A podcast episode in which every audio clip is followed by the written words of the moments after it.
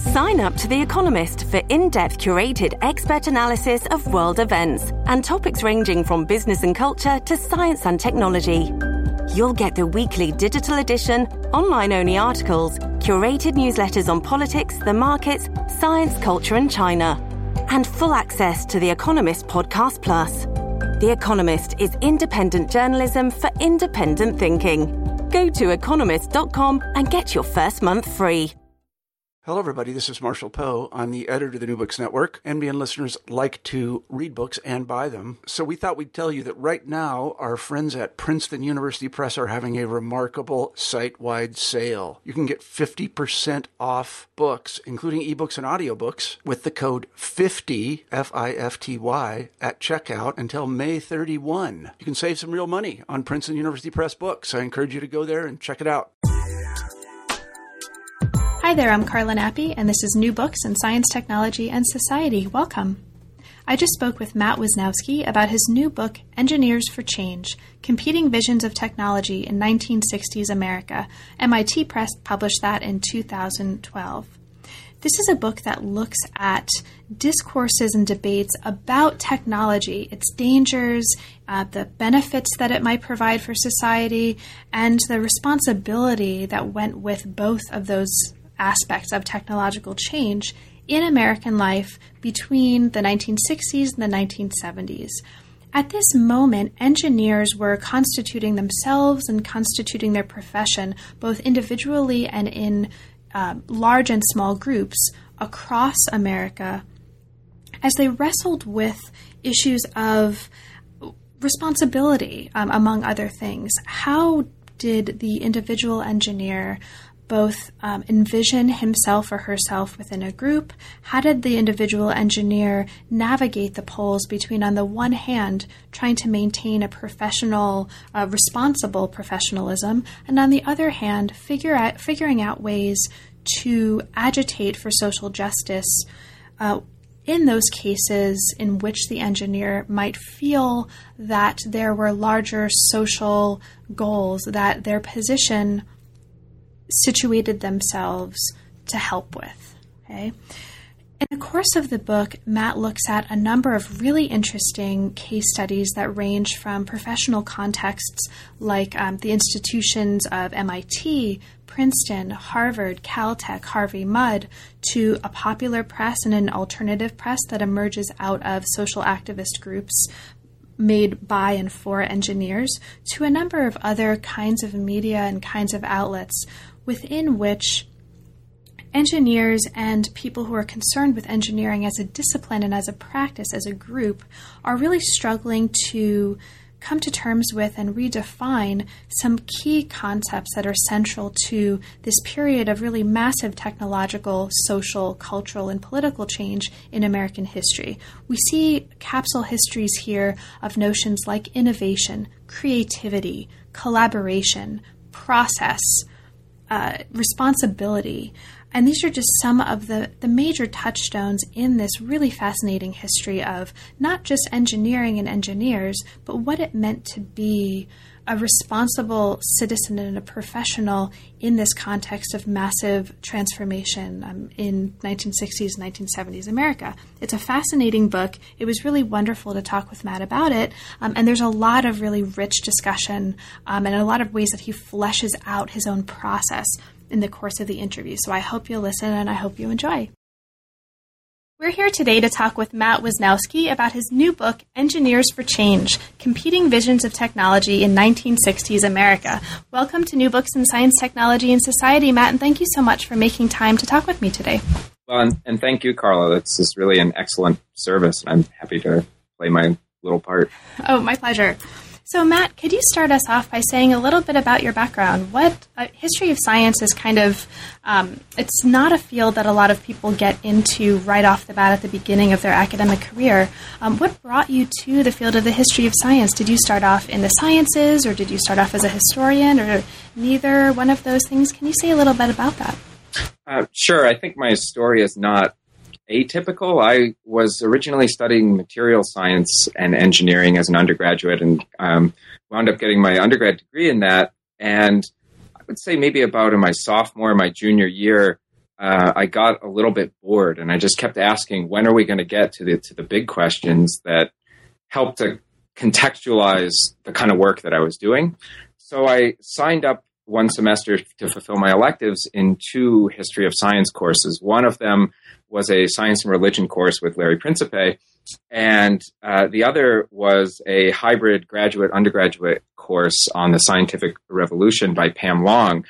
And I thought I was going to drop one of these courses, and I wound up having to go to the undergraduate dean's office to say, "Hey, can I take more credits?" Because uh, it was just a, an eye-opening experience. Um, I read Kuhn's Structure of Scientific Revolutions, and I thought, hey, this sounds like the, the experience that I'm encountering, especially um, what he had to say about textbooks. So um, from that moment, I was hooked, but there was a long period of time. So I wound up doing a double major, but there was a long period of time where I thought, well, there's no way I'm ever going to be able to to feed myself if I go into history. So I'm, I'm, i should stick to this engineering thing.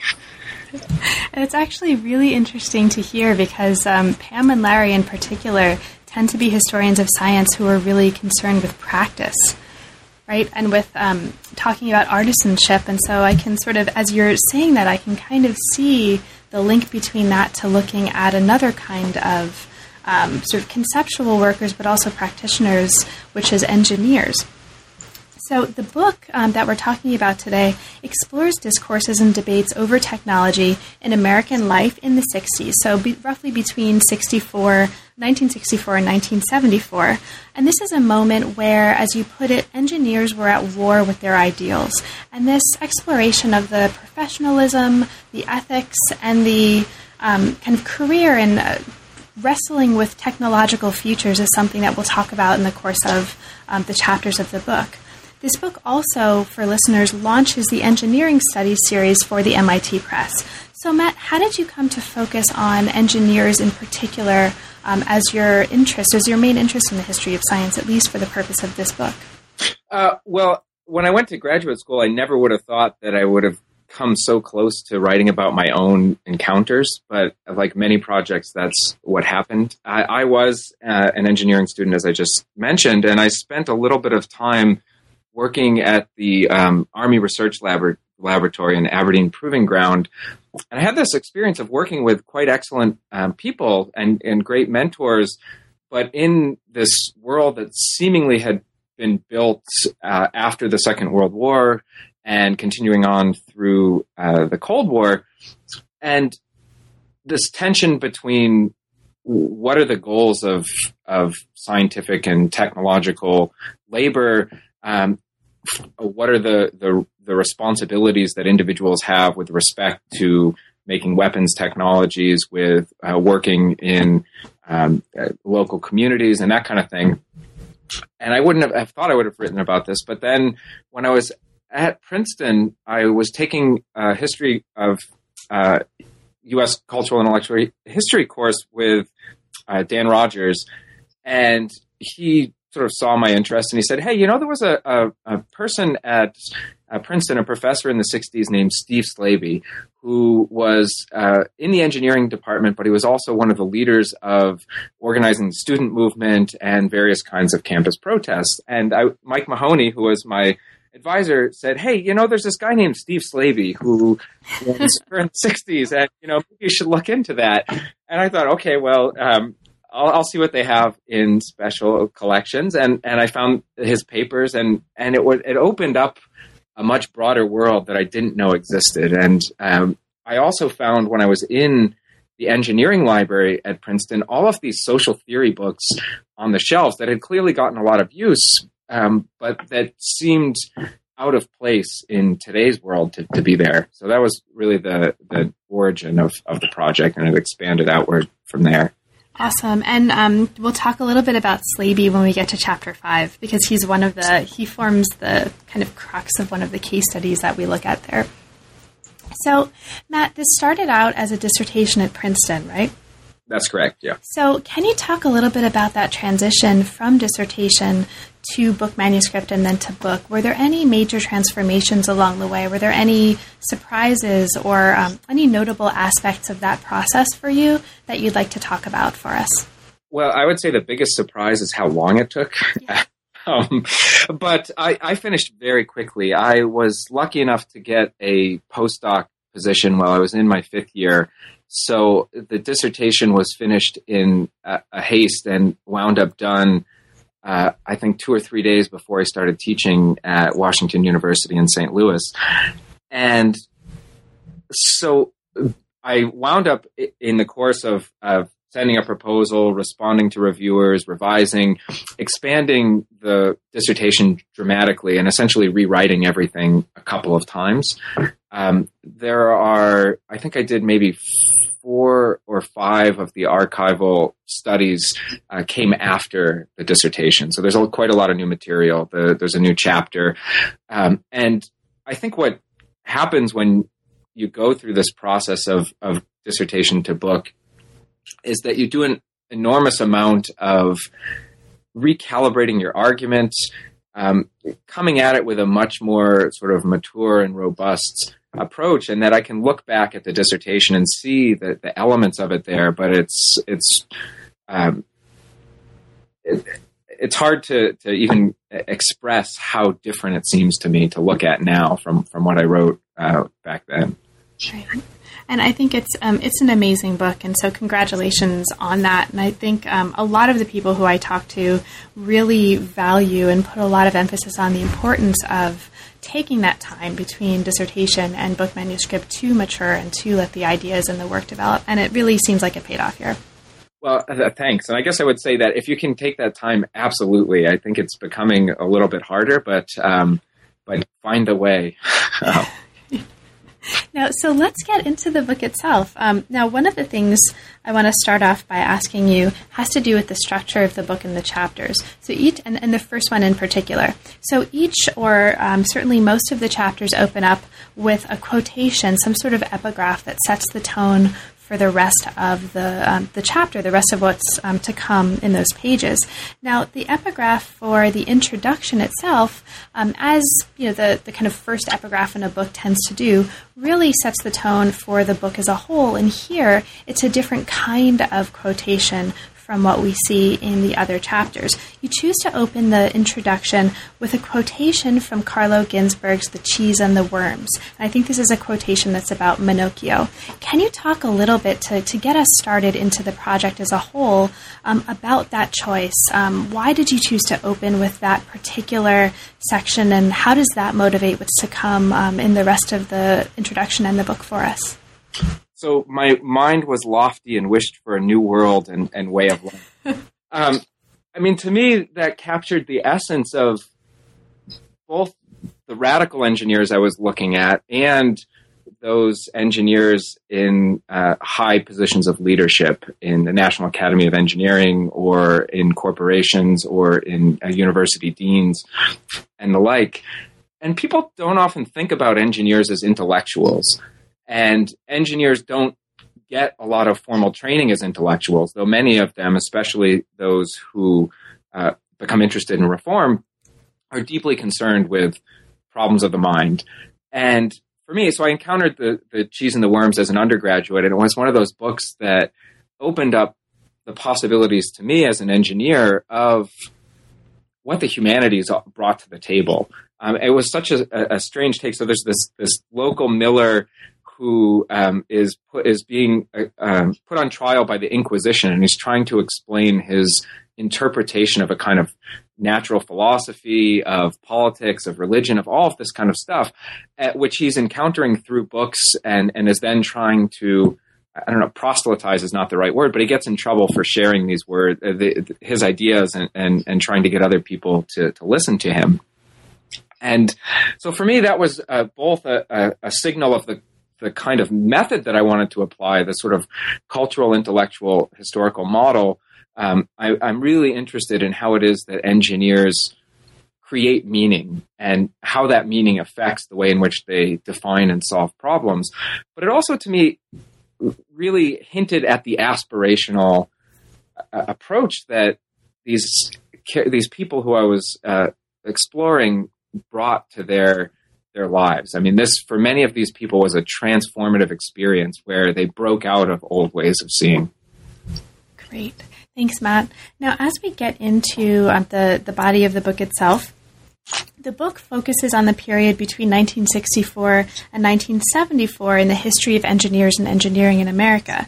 But there's a lot of attention in the book placed on the transition between this period and what came before, and so that the particular challenges that this period raised for not just American society and the revisiting of the place of technology and the understanding of technology within that society, but also the placement of and the situation of engineers within this larger context.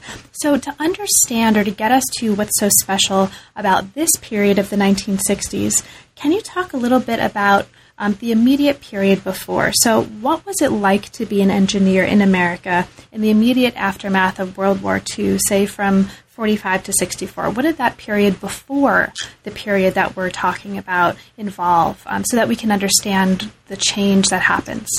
Sure. Well, I think to really get at that change, you need to go back even further. Um, I, so much of the literature about the history of engineering was written in this period of the 1960s and the early 1970s and, and informed by the kinds of stuff that I talk about in the book. But most of that literature is about engineering at the turn of the 20th century and engineering through um, the Depression, because this is a, a, period where the engineer really rises to the fore as a kind of cultural hero. Uh, if you go back into the 1920s and the 1930s, you can find, I mean, books that sell millions of copies about uh, the way in which engineers are kind of rugged American heroes who are um, organizing and ordering uh, the, the frontier, who are bringing electricity to people who don't have it. And at the same time, engineering is in the United States is very much tied to the rise of corporate organization. Uh, most engineers worked in fairly large companies. But we see to, to get to World War II, we see during World War II just a dramatic um, expansion in the number of engineers trained, the kind of things that um, they're learning, the positions that they um, take place. Um, so from 1945 to the mid 1960s, the engineering profession increases um, fourfold. So about 250,000 engineers um, in the in the early 1940s, and and over a million in the mid 1960s. Um, something on the order of, and I, and I don't have it in front of me, so I apologize if the statistics are wrong, but something on the order of 75% of engineers work in 1% of all firms. Now, the aerospace industry is at the heart of this. Um, the aerospace industry almost did not exist prior to the First World War. It was a craft industry that employed maybe 50,000 people. To by the 1960s, it's employing it's employing over um, 2 million uh, people uh, the 10 biggest uh, companies, aerospace companies, employ a huge number of the engineers out there. Another thing that I'm, I'm sure um, many of the listeners are familiar with is the sort of the rise of the, the scientist and the physicist in particular as the kind of cultural icon of technical and scientific uh, labor after the Second World War um, as a consequence of um, the atomic bomb and, and radar and, and, and, things like that. And so engineers have this um, sort of contest of professional identity with the sciences. At the same time, the amount of graduate training that engineers has is, is, is expanding dramatically. It used to be the case that you would get an undergraduate degree and go work um, directly. A master's degree increasingly becomes the norm, and there's definitely a, a sort of PhD envy going on as well. Great. Thank you. And you talk in the book about the ways um, that the Cold War changed things for U.S. engineers. And so, um, uh, you know, along the lines of the kinds of things you're talking about, higher education becomes a dominant path of entry into the profession. There's a ton of engineers. I mean, this would seem to be um, a really positive period for engineers. This would seem to be, I think, one a period that you may have referred to in the book as a golden age for engineers. However, in the decade that follows um, this period from the mid 60s to the mid 70s, technology takes on a kind of sinister and ambiguous connotation in American society. And it's this moment that we see engineers who we don't typically think of as sort of radical or as um, involved in um, sort of major ethical. Uh, developments or movements actually taking um, control in a, in a way or attempting to take control of their place in this changing technological landscape. Now, and the book is going to follow that through. Now, a thread that runs throughout the book that um, opens up in this first chapter is the relationship between what you call the is of society and the ought of society from the perspective of engineers who are navigating this change and this change in um, the technological society of America. Can you talk about that, the relationship between the is and the ought of society for engineers in this context? Sure. And I think this goes back to your question about sort of going from dissertation to book a little bit. I mean, one of the, the intellectual or the kind of conceptual questions that I struggled with from the earliest moment of, of trying to work on this project up until I sort of, I think I, I, I figured it out is, am I talking with ideology? Am I talking with social imaginaries? Um, what is the best way to describe how people who don't necessarily consider themselves to be political ideologues shape visions of the future that impact um, their everyday lives and the kind of work that they do. And I, I make the argument that engineering is normative by nature. It's always about some kind of future state, and that's always based on some kind of interpretation, some kind of contextualization of the present moment that is. Um, I, am not the only person who talks in this way. I mean, I think Ken Alder uh, wrote quite nicely about this in uh, Engineering the Revolution, a book about the, the French Re- engineers in the French Revolution. But I, I came to con- to understand this stuff through the term of normative vision, which struck me as a way of not getting into all those old uh, questions about uh, what is ideology, is ideology is ideology constraining, uh, and one that would allow talking about uh, actors from a, a, wide range of sort of formality in, in how they see the world. If we're looking at the people, the engineers who are writing their own magazines or who are creating nat- national directives, these people clearly have uh, a very formalized sense of how they contextualize the past, how it is that we got into the problems that we have, uh, and what they want to, to be uh, to have happen. But many of uh, these engineers, sort of on the margins, don't necessarily have this. So um, I teach a course at Virginia Tech called Engineering Cultures, and one of the core themes about this is trying to show the different ways in which engineering is always concerned with this sort of temporal dimension, which is always tied to different societal goals. Um, so I think I, I, guess that's what I was trying to get at with uh, the is and the ought of engineering um, thought. Great, thank you. And this actually brings up another thing, um, or it lets me um, transition to another thing that seems really important to the book. In many ways, keywords and transformations in language are really crucial for the kind of analysis that you're presenting here in the book. So, among many other things, and we'll come up um, or we'll sort of come to several of them in the course of our conversation, the story that you're telling traces the ways that technology becomes a keyword and one with changing meanings in the 20th century and certainly in the 60s. Related to this, um, one of the crucial concepts that you raise in the book and the crucial sets of terms really speaks to the ideological issue that you were just talking about. And this is the idea of an ideology of technological change, which pushes, um, again, it, it sort of looks into the future and situates the engineer in time. And I think precisely the way you were just talking about. Do you want to talk just a little bit more about this particular notion, the ideology of technological change, in its importance to the way engineers are struggling with their own place in the as a profession and in the context of the Technological Society of America in the mid 60s and um, up to the mid 70s? Sure. Well, I, I, think I want to do two things. Uh, I'll, I'll say a little bit about the notion of keywords and how I use those, how that fits in with broader um, sort of shifts in uh, the history of technology as, as a field. And then I'll get to the ideology of technological change because that's really the core argument of, of the book and, and I think is the most important consequence of the book, the naming of, of this thing. Awesome. Um, so in terms of the you know, there's a long tradition of keyword analysis. Not surprisingly, um, uh, Dan Rodgers, who I worked with, has a book that talks about um, keywords in, in, American political thought. There's a tradition that goes back to people like um, Raymond Williams.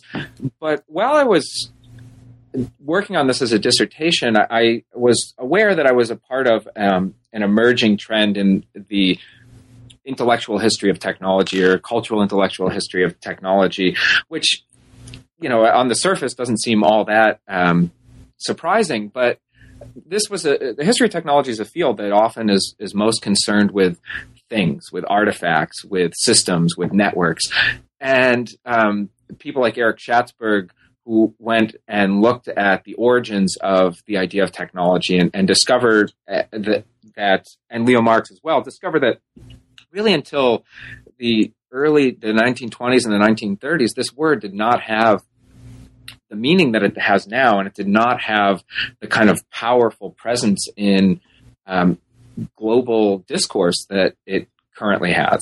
Um, so I was kind of working in this area, and and one of the moments when I felt like I really had stumbled onto something is I don't know if you remember the uh, computer lab at the bottom of the history building, but I was down there um, doing an analysis of uh, in the New York Times database, trying to tra- trace out the rise of this word technology o- over time. So I would go in and I would plug in, okay, the year 1935, and how many times does technology happen? How many times does the engineer happen?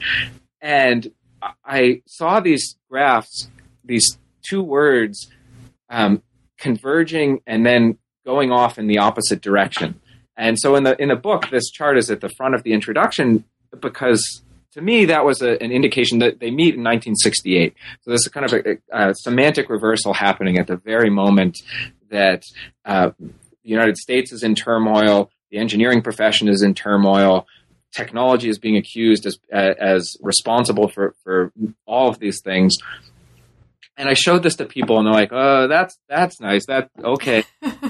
um, but now with things like Google Ngram, this has become really the norm for uh, gut check analyses of the you know re- cultural resonance of particular kinds of words. And now I could do that same chart, which really took me a, at least a day. And then I played around with it and I kept doing these funny things.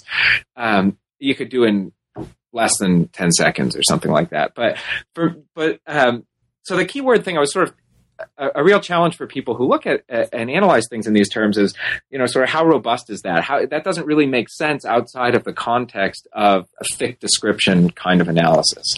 Um, so from all of that kind of work, um, I also am drawing on uh, an, an, important book by Langdon Winner, um, uh, Autonomous uh, Technology, which looks at uh, many of these theorists of technology in the 1960s.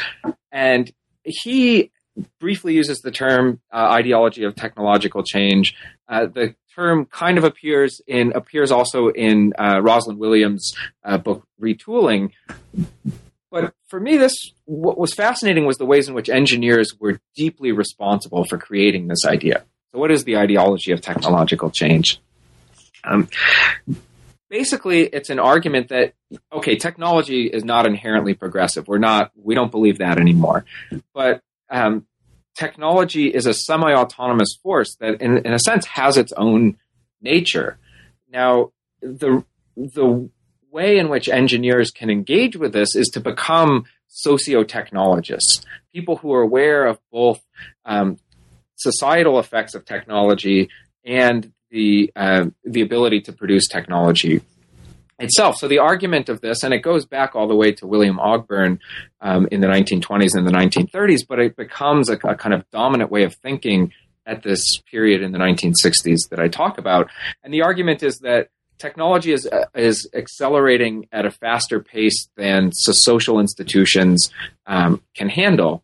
And what we need is somebody to help um, figure out the positive um, impacts of technology to maximize those. Understand that there are, are unintended, and unintended is a, is a, crucial key word here. Unintended negative effects that uh, are inevitable. Um, people are always going to be displaced. Um, economic uh, disruption is always going to happen with new technologies. And, you know, there's a kind of economic tradition. We could look at uh, people like Joseph Schumpeter and others.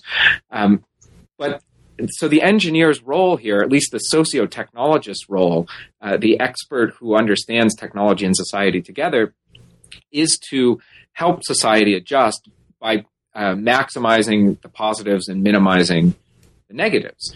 Uh, this does a lot of things. It lets engineers off the hook for all of the problems that do exist. They can say, um, well, look, this is a new way of understanding the world. These problems are emergent. These problems are new. Uh, we want to solve them just as much as anybody else. And in fact, um, if you look to to the elite, we're the people best prepared to help you solve them. Um, but it also kind of settles this challenge within the engineering profession um, between radicals and um, the, the establishment by sort of taking away the the political anxiety about all of this stuff by saying that look it's okay. This we, we know what's going on here. We know we need to change and we know we need to change in these particular ways. Great. Thank you matt. Now as we move through the book um, you you show us early on here how the engineer was once a hero. And this hero became in the 1960s the quote, dark suited, short sleeved, nondescript white man with black rimmed glasses, or rather goes from a viral, a virile pioneer to someone who watches paint dry. Now, um, after a chapter that looks at the origins of Americans' engineers' progressive ideals in a context where technological prosperity is really redefining what it means to be an engineer, right? There's the the rise of environmental civil rights and anti war movements, um, U.S. society becomes characterized by these technologies that are suddenly sort of making these ideological issues really trenchant in a new way nuclear weapons, chemical pollutants, digital computers. And you have a chapter that looks at um, the way engineers become actors in debates about technology and the common good in this context. And the rest of the chapters then are going to look at specific ways that this happen and specific kinds of contexts and places where we see engineers agitating for change amongst um, themselves and amongst their own profession as well as in society at large. Chapter 3 looks at the importance of the theme of technological change in a new genre of technology and society writing that cuts across academic disciplines. And this is perhaps really interesting for those who are, um, for readers who might be particularly interested in STS, history of technology as disciplines. This is really an interesting moment in the emergence of these disciplines here. Um, you've talked already about one of the major early figures of this chapter, uh, political philosopher Langdon Winner. Another really interesting case study here focuses on the Harvard University program in technology and society, which became, as you show, a kind of lightning rod in this battle between ideologues of technological politics and technological change. So, can you talk a little bit about this um, Harvard University program on technology and society? What's going on there, and why is that important for the general argument that you're making in this part of the book? Sure. Well, I mean, the Harvard program on technology and society, which I find that um, I talk to uh, more senior scholars in the field who were um, sort of just getting started in their careers at this point, and they all remember this thing. Um, it was incredibly prolific. It started in 1964 and was initially intended to go for 10 years, but it got um, cut off a little bit early. Um, it was founded by IBM. This was a social science sort of policy think tank at Harvard that had a $5 million budget. Now, for the social sciences in 1964, that was a, lot of money. Um, and the guy they put in charge was somebody who was more or less an unknown. Um, he, this guy Mesthene, had been a, a worked at the Rand Corporation. Uh, he had directed the orchestra there. He um, had uh, served as a, a, translator during the Second World War. He had a degree in philosophy. Um, he was kind of a jack of all trades of the social sciences and, and the kind of policy world. And the idea was that this program was designed to understand technology in its entirety, to um, look at the positive and the negative benefits of technology.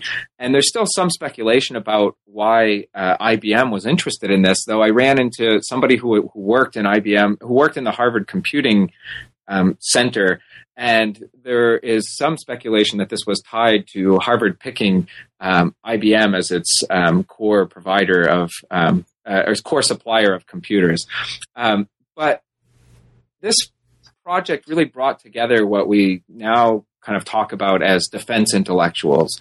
So its um, its advisory board included um, presidents of of oil companies, presidents of um, uh, um, automobile companies. It included a Supreme Court justice. It, it included um, congressmen. Uh, it included university presidents. Um, so this was sort of like a who's who of of the elite of this military, industrial, academic uh, complex, and it funded a huge number of projects. They sent their annual reports out to every library, uh, every kind of congressional office, any any kind of institution that would have some connection to um, technology. And what I think the initial plan was was to provide a kind of multidisciplinary, interdisciplinary overview of how technology and society were interacting and how to go about confronting these challenges that really everybody saw and everybody recognized as important. I mean, the, the concept of technology itself was loomed so large at at this moment. Um, what it became was sort of a, a strong proponent of this point of view I call an ideology of technological change. But rather than putting engineers in charge, it was Mesthene's argument and, and, the argument of some of the people who worked here that really you needed new kinds of social scientists who could stand outside of uh, these existing debates um, and and intervene in them. And just to kind of give you another sense of, of its prominence, um, you know, had feature articles in Science, it had a front page story in the New York Times. Um, these guys really were the people you wanted to learn about technology from in the in the period. Great. And and alongside this emergence of um, what you're characterizing here as a new genre of technology and society writing, there's also, um, we see in this chapter and in this period, the emergence of this new society for technology and society. And, and, I'm talking about the Society for the History of Technology, or the organization some listeners may be more familiar with as SHOT. Um, can you just speak a little bit to the emergence of SHOT in this context? Sure. Well, I, I mean, I hope I don't get into too much trouble with shot because I think shot is really interesting. I mean, I, it's one of the societies that you know, one of my favorite meetings to go to, and one of the societies that I always felt most at home about my own work.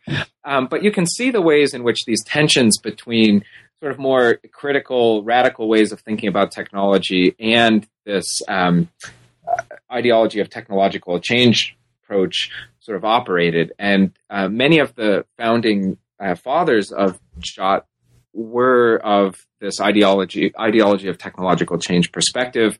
They were also a prominent um, voice for Mesthene. They had a, um, a, their fourth annual review was their big major report, and they got a, a slew of people to comment on that report and and to kind of um, give it some sort of stamp of, of certification. Um, I would, I guess, direct the reader to to learn more about Shot um, after this. okay, great. Now, one of the things that emerges um, in this part of the book that like, that continues to be a really important theme is the really the, the variety among this community that we're loosely calling engineers. I mean, there were actually significant disagreements among engineers as to how to deal with these changes in the profession um, and how to deal with or how to constitute themselves as a profession in the face of technological change in American society. Now, as we move into the next chapter, we look at, or you look at the crisis among engineers in the 60s over um, one aspect of that professionalism, namely what it meant to be a responsible professional and what an ethics of responsibility meant. Um, can you talk a little bit about this? Because this here in this part of the book emerges as another of these key words um, that really, or around which, on which the argument in this history really pivots. Can you talk about the rhetoric of responsibility? What did that mean for engineers here, and why was that so important as a keyword in this period? Sure. Well, I think I'll, I'll um, do reveal a little more craft stuff because I, maybe readers want that kind of thing, and and then relate that to the other chapters to kind of get a big overview, and then uh, dip into the responsibility sure. thing. Uh, so you mentioned, well, how do you talk about engineers loosely defined and how do you incorporate this broad variety of uh, opinion? I mean, when you're talking about a profession that includes over a million people, sort of how do you write about a million people? Um, you don't, or or you or you write about it in a way in which you try to capture flashpoints around which um, these diversity, this diversity of opinion, we can kind of draw it out. And for people sort of versed in, in the literature, uh, you'll you'll might notice that each chapter kind of um, centers itself also around a really big key work in the history of science or in STS or in, in um, the history of technology, and and tries to reinterpret uh, an existing question set through this lens of um, engineers dealing with this crisis. So um, responsibility is probably the most significant keyword in the history of technology and the history of engineering um, in in the literature that's out there. Um, most critically, there's a book called Revolt of the Engineers by Edwin Layton that comes out in, in the early 1970s. It gets it gets reviewed by some of these engineers that I'm talking about, and he looks at the ways in which responsibility um, played its how there were questions about social responsibility emerged in uh, the progressive era and how engineers used this for, for different things. And, and his argument is that responsibility gets deeply tied to the notion of what it means to be an engineering professional, but that responsibility gets tied to um, your employer, your professional colleagues, and very uh, and lastly, and sometimes not really even mentioned, sort of to society at large. Um, all of this stuff is under discussion and, and really under is, it starts to erode in the late 1960s when you get new ideas about responsibility.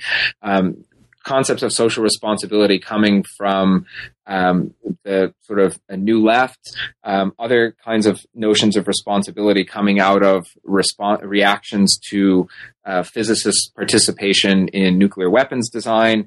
You get the emergence of um, sort of oppositional science groups and, and other kinds of things like that. And responsibility is one of these words that loses all meaning. I mean, the, every who doesn't want to be responsible? Uh, who does not want to be seen as doing the righteous thing? Who doesn't want to be seen as as being progressive? So all every actor in here has an interpretation of responsibility, and so to sort of see how they get played out is um, says something to me about um, the challenges of language in social movements, but it also, I think, says something about the limitations of the deep historical connection in engineering between the notion of the engineer as an autonomous professional and uh, uh the cons- and the ways in which being able to act responsibly comes out of a kind of ideal that very rarely meets reality.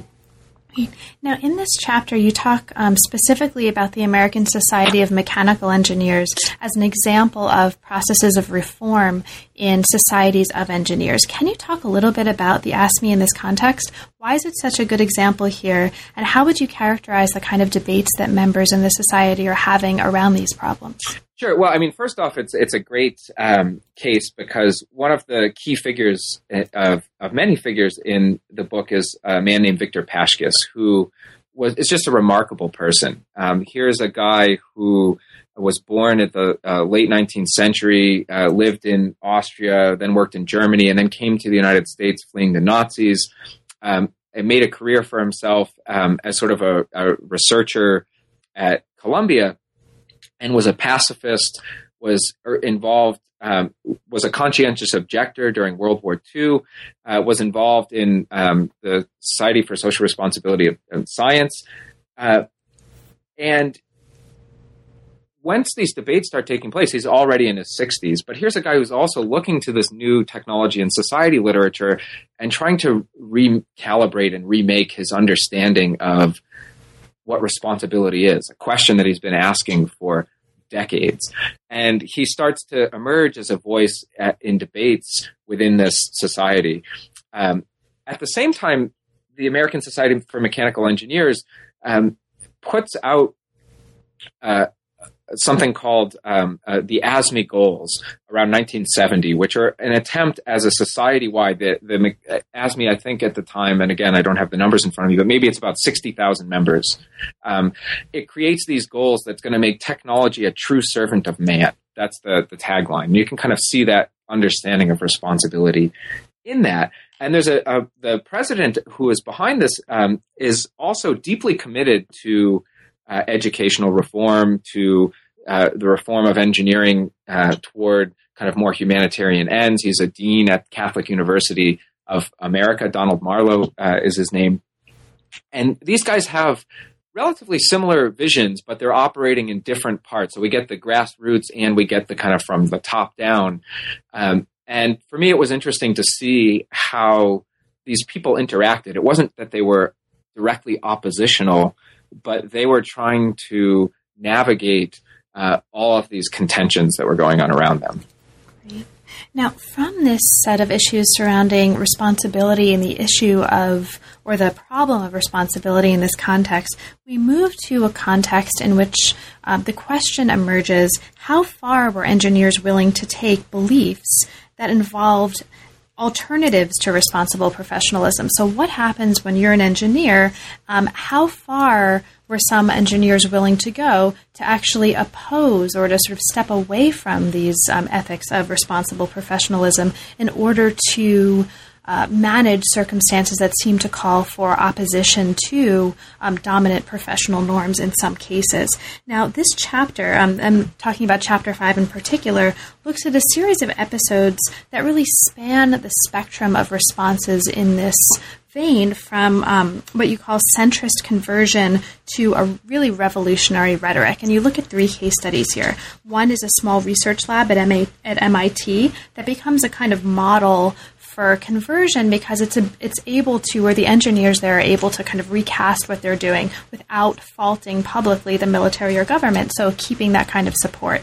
But another case study here speaks to um, one of the examples that you brought up at the very beginning of our conversation when you talked about Slaby and Princeton. So, can you talk a little bit about what's happening here um, at Princeton University with Slaby, and how does this um, case study really um, open up some of the concerns of this part of the book for you? Sure. I guess the first thing I would say is also this is a good case of um, graduate students starting to write as early as they can and starting to share as early as they can because this uh, the the root of this comes from the first thing I ever published in uh, history of uh, science. Uh, in 2003, that sort of started to, to get this kernel of this idea of the boundaries of the system and, and the, the kinds of opposition and what that opposition meant.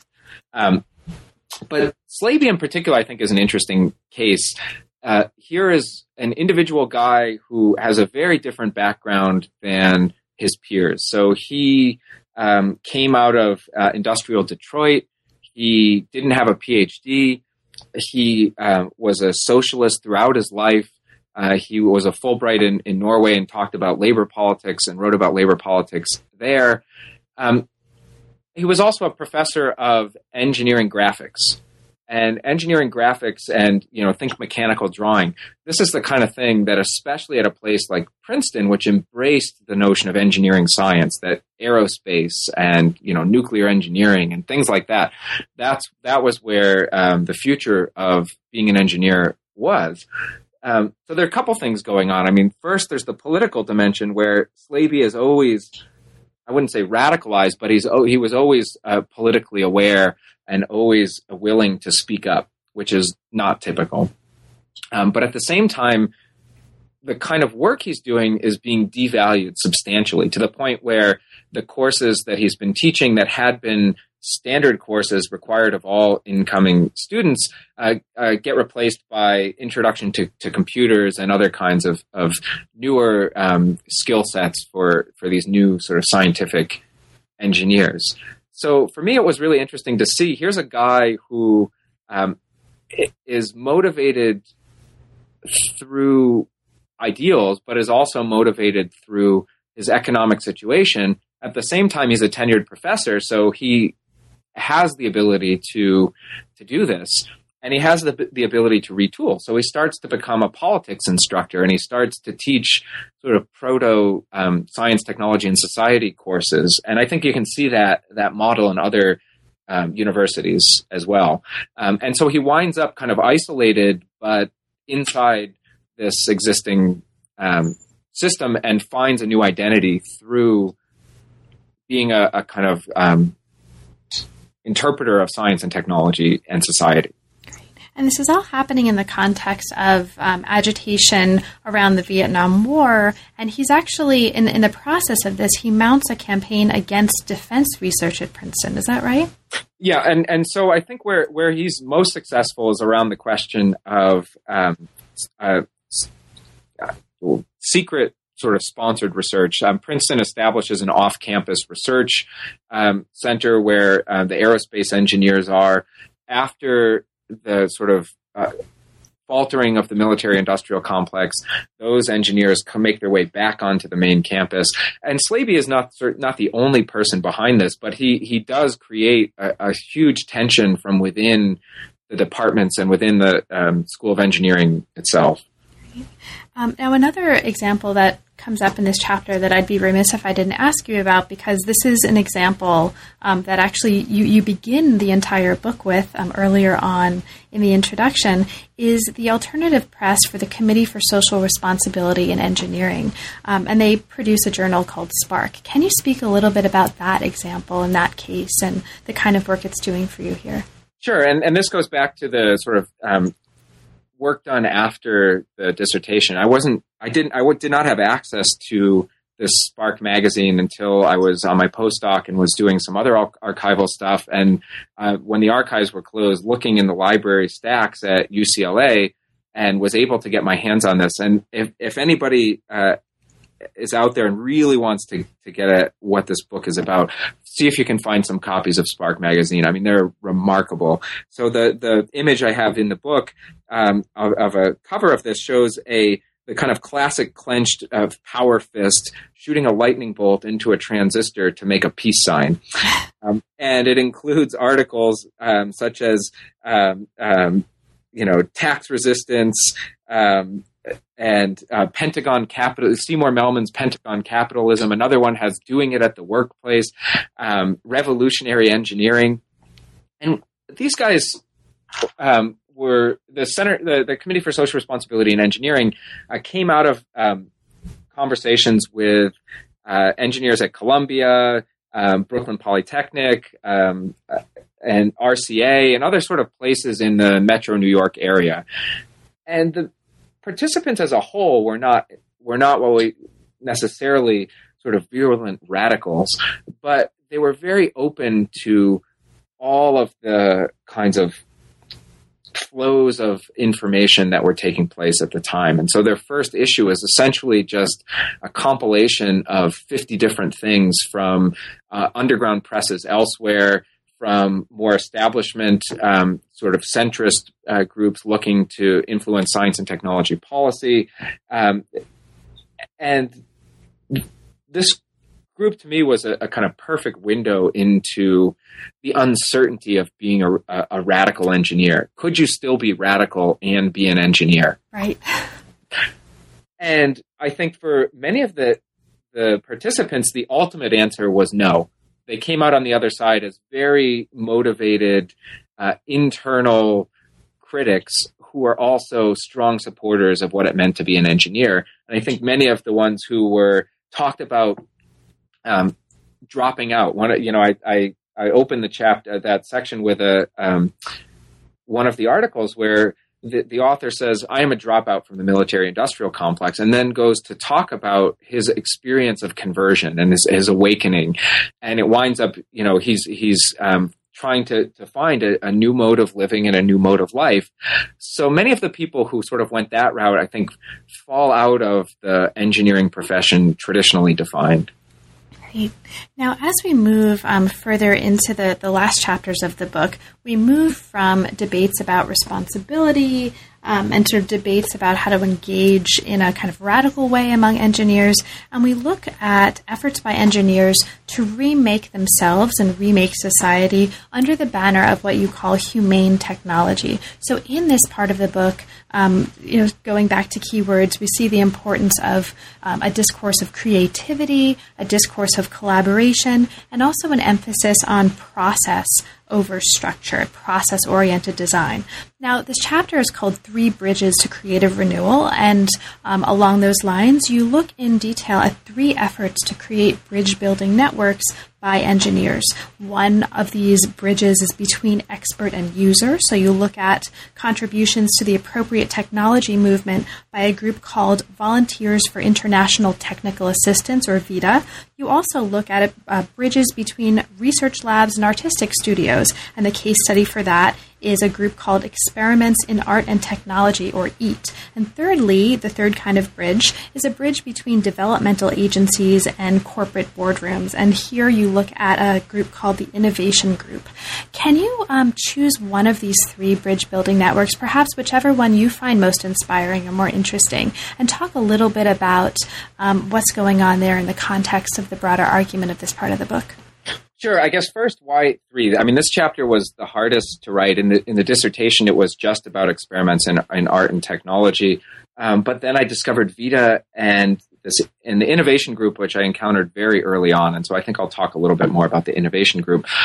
But what held these together was a certain kind of commonality of organizing people from very disparate activities toward very disparate ends, making art making um, development policy, um, making innovators. And at the same time, they were all sort of un- using the same kind of currents of co- collaboration, creativity, um, the emphasis on process. And when I finally put them all together, it, it was this sort of moment where the pieces clicked where it started to, to, to sort of come out and make sense that the best way to understand this humane technology is not necessarily through looking at um, the, the iconoclast, but looking at how these different groups of um, reformers engaged with iconoclast around this notion of humane technology. Um, I mean, the innovation group to me is the most interesting because it sort of points me where I'm headed next. Mm-hmm. Um, the innovation group uh, was included some of these people from the Harvard program on technology and society.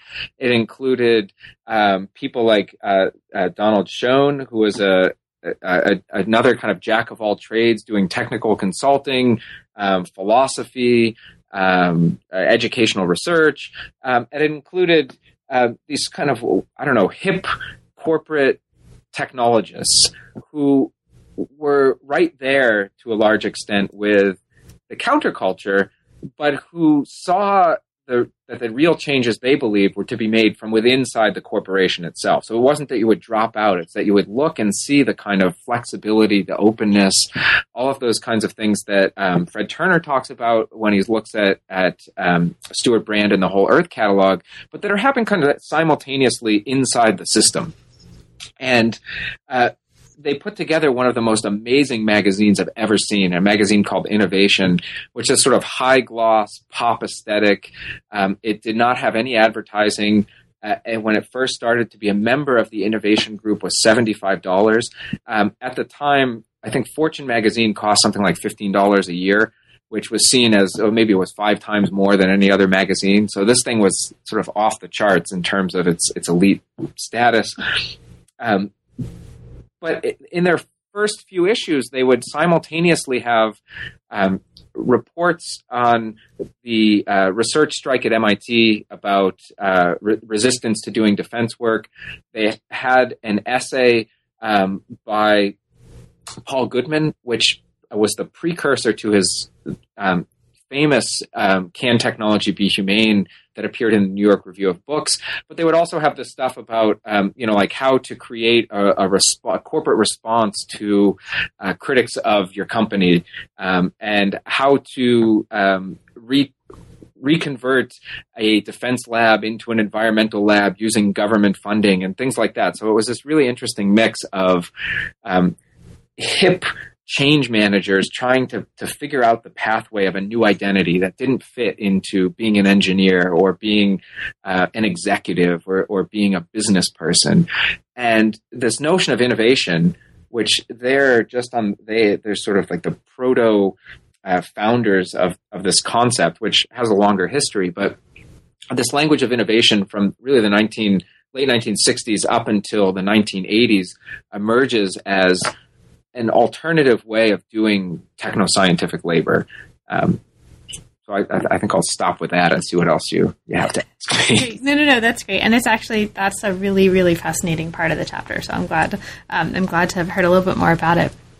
So, as we come to the last um, chapters of the book, you have a chapter, chapter seven, um, that explores really the, the way that educational reform was crafted by engineers with engineers in this context. And this chapter looks at four different institutions of formal training that all either built from scratch or revised their curricula to account for the changing meanings of technology and engineering in society, and also the changing ways of thinking about what made an ideally educated engineer. So the four cases that you look at, I'm not going to ask you um, to talk about all of them, but um, you just for listeners, um, you look at UCLA, a comprehensive state university. You look at Caltech, an elite private research institute, Harvey Mudd College, and MIT. So is there um, can you maybe choose one of those four examples, and again, one that you find most most important, most interesting, perhaps most surprising, and talk about that in the context of um, this focus on education and educational reform in this last part of the book.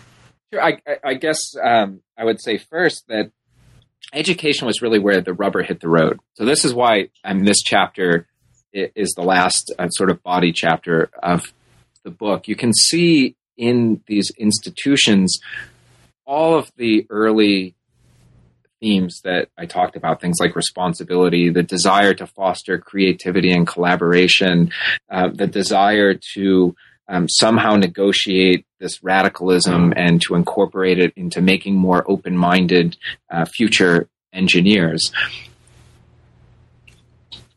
And I think that, I mean, it's hard to, to pick a favorite, but I, I, think that MIT is last in, in there because MIT is also the best case for showing how all of these other uh, threads that you can see in the in the other cases kind of exist at the same time. I mean, to be at MIT in the 1960s and the early 1970s was just a time of tremendous upheaval. Um, they have this research strike. Um, they have all kinds of new intellectual directions taking shape. There are tons. I mean, basically every unit is involved in some interdisciplinary project with some other unit around this, with the notion of interdisciplinarity sort of being a conceptual uh, hinge that's doing a lot of work. Um, and out of this, you you get a lot of different kinds of projects. You get um, uh, there's a group called the Technology and Culture Seminar that includes faculty from mostly every department, um, many engineers, but also many humanists um, who get together and debate. Uh, Ellul, uh, who wrote the Technological Society, and Lewis Mumford and Herbert Marcuse, and and they get into these heated and really earnest conversations about what to make of all of this kind of stuff. Um, you get uh, MIT uh, hires as a lecturer the former president of Students for Democrat uh, um, Students for a Democratic Society um, you you have um, many conservative engineers at, uh, and students and faculty who are kind of pushing back against this kind of stuff. But what's really fascinating here is you also get this idea of well, we what we really need is something like an integrated humanist, social scientist, engineer. A technologist. And we see the same thing happening in some of these other places, but MIT is one of the few places that tried to make this into a formal kind of professional activity. And you see the emergence of the field of science and technology and society or science and technology studies at MIT, which takes a little bit longer. I mean, it, it's really not until the 1970s that uh, late 1970s that this takes place, but it builds on efforts by things like um, the um, techno- um, what was it called? Technology Studies Initiative by engineers like Larry Bucciarelli, um, who are working with uh, MIT's emergent kind of historian, social scientific community. Um, so we see the kind of professionalization of STS and the, I don't know if breaking is the wrong word, but the, the um, reducing of that connection between what professional scholars of science and technology and society do and what technical practitioners, engineers, and scientists do. The ideal in, in almost all of these cases were that these people were to be engaged in the same project of making um, the material world. Great. Well, Matt, thank you so much. Um, I don't want to take up uh, too much more of your time, so rather than asking um, you about it, I'll just mention for listeners that there's also an epilogue in the book that takes this story and pushes it forward, looking at, for example, the way that uh, this sort of environment of engineering professionalism and sort of engineers looking at their own uh, place within American technological society transforms in the 1980s. And it also looks in particular at two really interesting groups the Engineering Social Justice and Peace Network and Engineers Without Borders. So um, I'll just mention that for listeners to look particularly at that because there's a lot more in the book um, that we didn't have a chance to talk about. So along those lines, Matt, there's of course a ton in the book that we didn't have a chance to get to. It's a very rich study. Is there anything in particular that we didn't have a chance to talk about, but that you'd like to mention for listeners, and perhaps especially for listeners who haven't yet had a chance to read the book?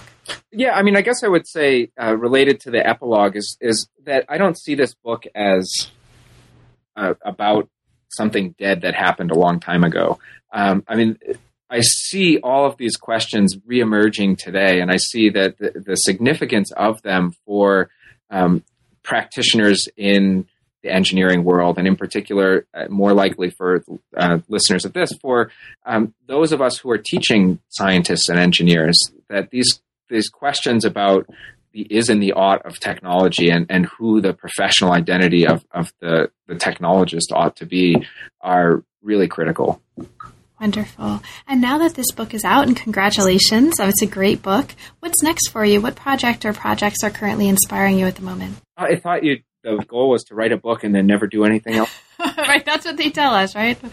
no, so I'm already sort of working on on the second uh, book, which again comes out of this this innovation group. It, the working title is um, uh, inventing innovators, innovation expertise, and the making of a late 20th century techno scientific selves. And it sets out to look at the rise of the, the sort of identity of the innovator as somebody who stands between all of these other existing professions um, and who is, is sort of navigating what it means to do uh, science and technology in a post Vietnam era. So it looks mostly sort of from the 1960s through to the 1980s and um, is organized around following out these so-called innovation experts um, and and showing how you can go from this tiny uh, elite group called the innovation group to um, now and the National Science Foundation, for example, has something called the Innovation Corps or the I Corps. So you know everything has to have have an I in, in front of it, uh, which is intended to um, turn academic scientists into hybrids who can um, negotiate um, the, the world of entrepreneurship, who can work on creative and collaborative solutions through to policy questions through science and technology. So so that's the big um, future direction. Well, that sounds awesome too. And so, best of luck with that project, Matt. And we'll check back in um, once that's out too. And I'd love to talk to you about that once once that's done. But in the meantime, congratulations on the book, and uh, thank you so much for making time to talk with me today. Oh, uh, thank you. This was really quite a blast. You've been listening to New Books in Science, Technology, and Society. Thanks for listening, and we'll see you next time.